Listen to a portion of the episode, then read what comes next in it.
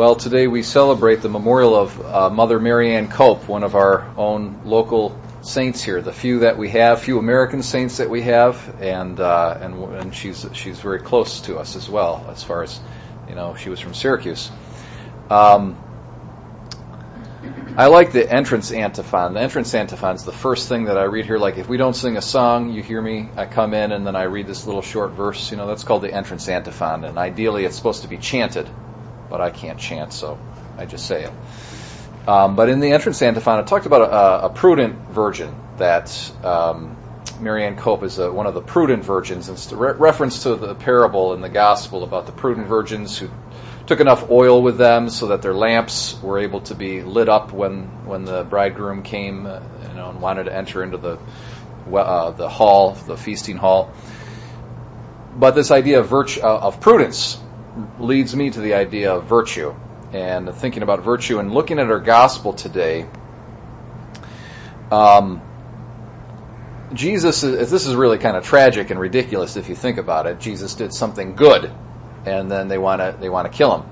Okay, um, because he he they perceived him as violating um, a, a, rule, an important rule that they valued, that they thought was important. Um, and it, it, really this this brings us directly to the question of legalism. What is legalism? Legalism in a bad sense, okay?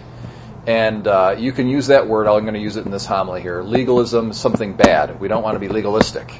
Okay? Uh, but at the same time, though, we can really easily make a mistake. If we say we don't want to be legalistic as Christians, the mistake that we can Im- immediately make is to think, oh, that means law doesn't matter. Forget about law. It's all about love. And see, then what happens is that it sounds good, but what happens is then what really becomes the principle of behavior is your emotions. Okay, that's what happens at like at a popular level of popular Christianity.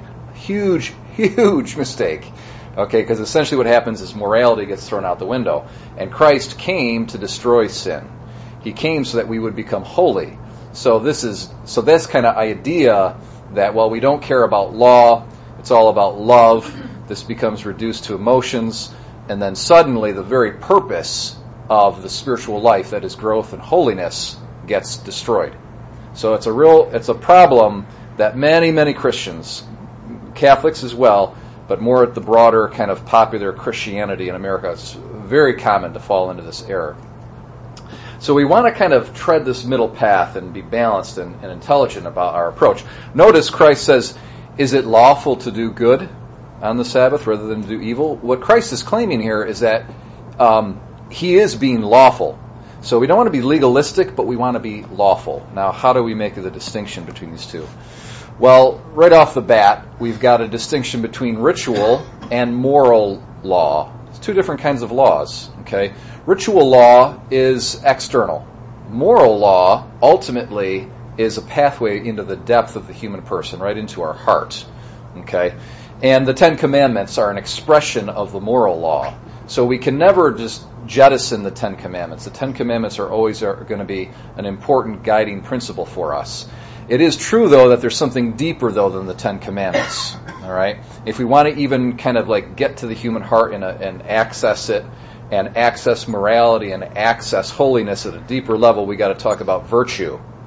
Okay, virtue. When we when we uh, embrace virtue, and this brings us back to this whole idea of Marianne Cope being a prudent version. Prudence is an amazingly important virtue. Of the moral virtues, there's four. It's the first. It governs everything else. So you got prudence, justice, temperance, and fortitude. Prudence is the first virtue. And it's it governs our behavior in a way that goes beyond rules. There's no formula to it.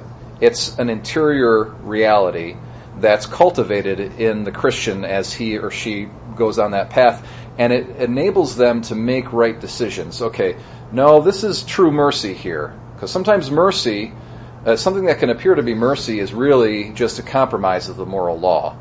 Okay, uh, but then other times, what appears to be, well, the person's, you know, really being, um, they're not compromising on the moral law, but they're really being um, a pettifogging, uh, kind of pedantic legalist. How do you tell the difference? Virtue of prudence. And it, it can't be reduced to like a kind of a formula or an external thing that you read about and you learn. It's got to be cultivated from the inside out, along with justice and temperance and fortitude. And then you have the three theological virtues of faith, hope, and love. And mercy is an, is an element of love.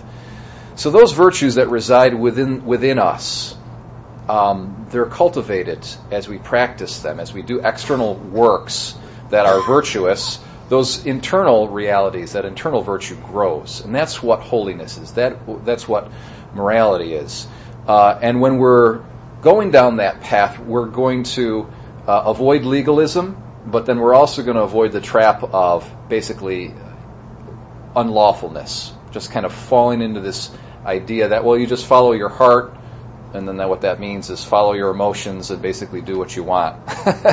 you know that okay, that's a huge trap. So, but if we're cultivating virtue, that's the middle path, the via media that you walk down. That's going to get you to the right place. Uh, Marianne Cope was a great example of virtue. She was a, a, an amazing example of utter, complete love and, and charity to think of going to this island. I mean, these people were put, these lepers were put on the island precisely because they're lepers. They wanted to get them out of here, okay? Because they want them to contaminate everybody. And so to think, this, this whole place is like a human garbage dump. And so she enters into it for 35 years. How selfless, how amazingly uh, virtuous. Um, and I, I would bet that she had an amazing uh, ability to prudentially judge the difference between legalism on the one hand and anti law on the other, and to be able to tread that middle path perfectly.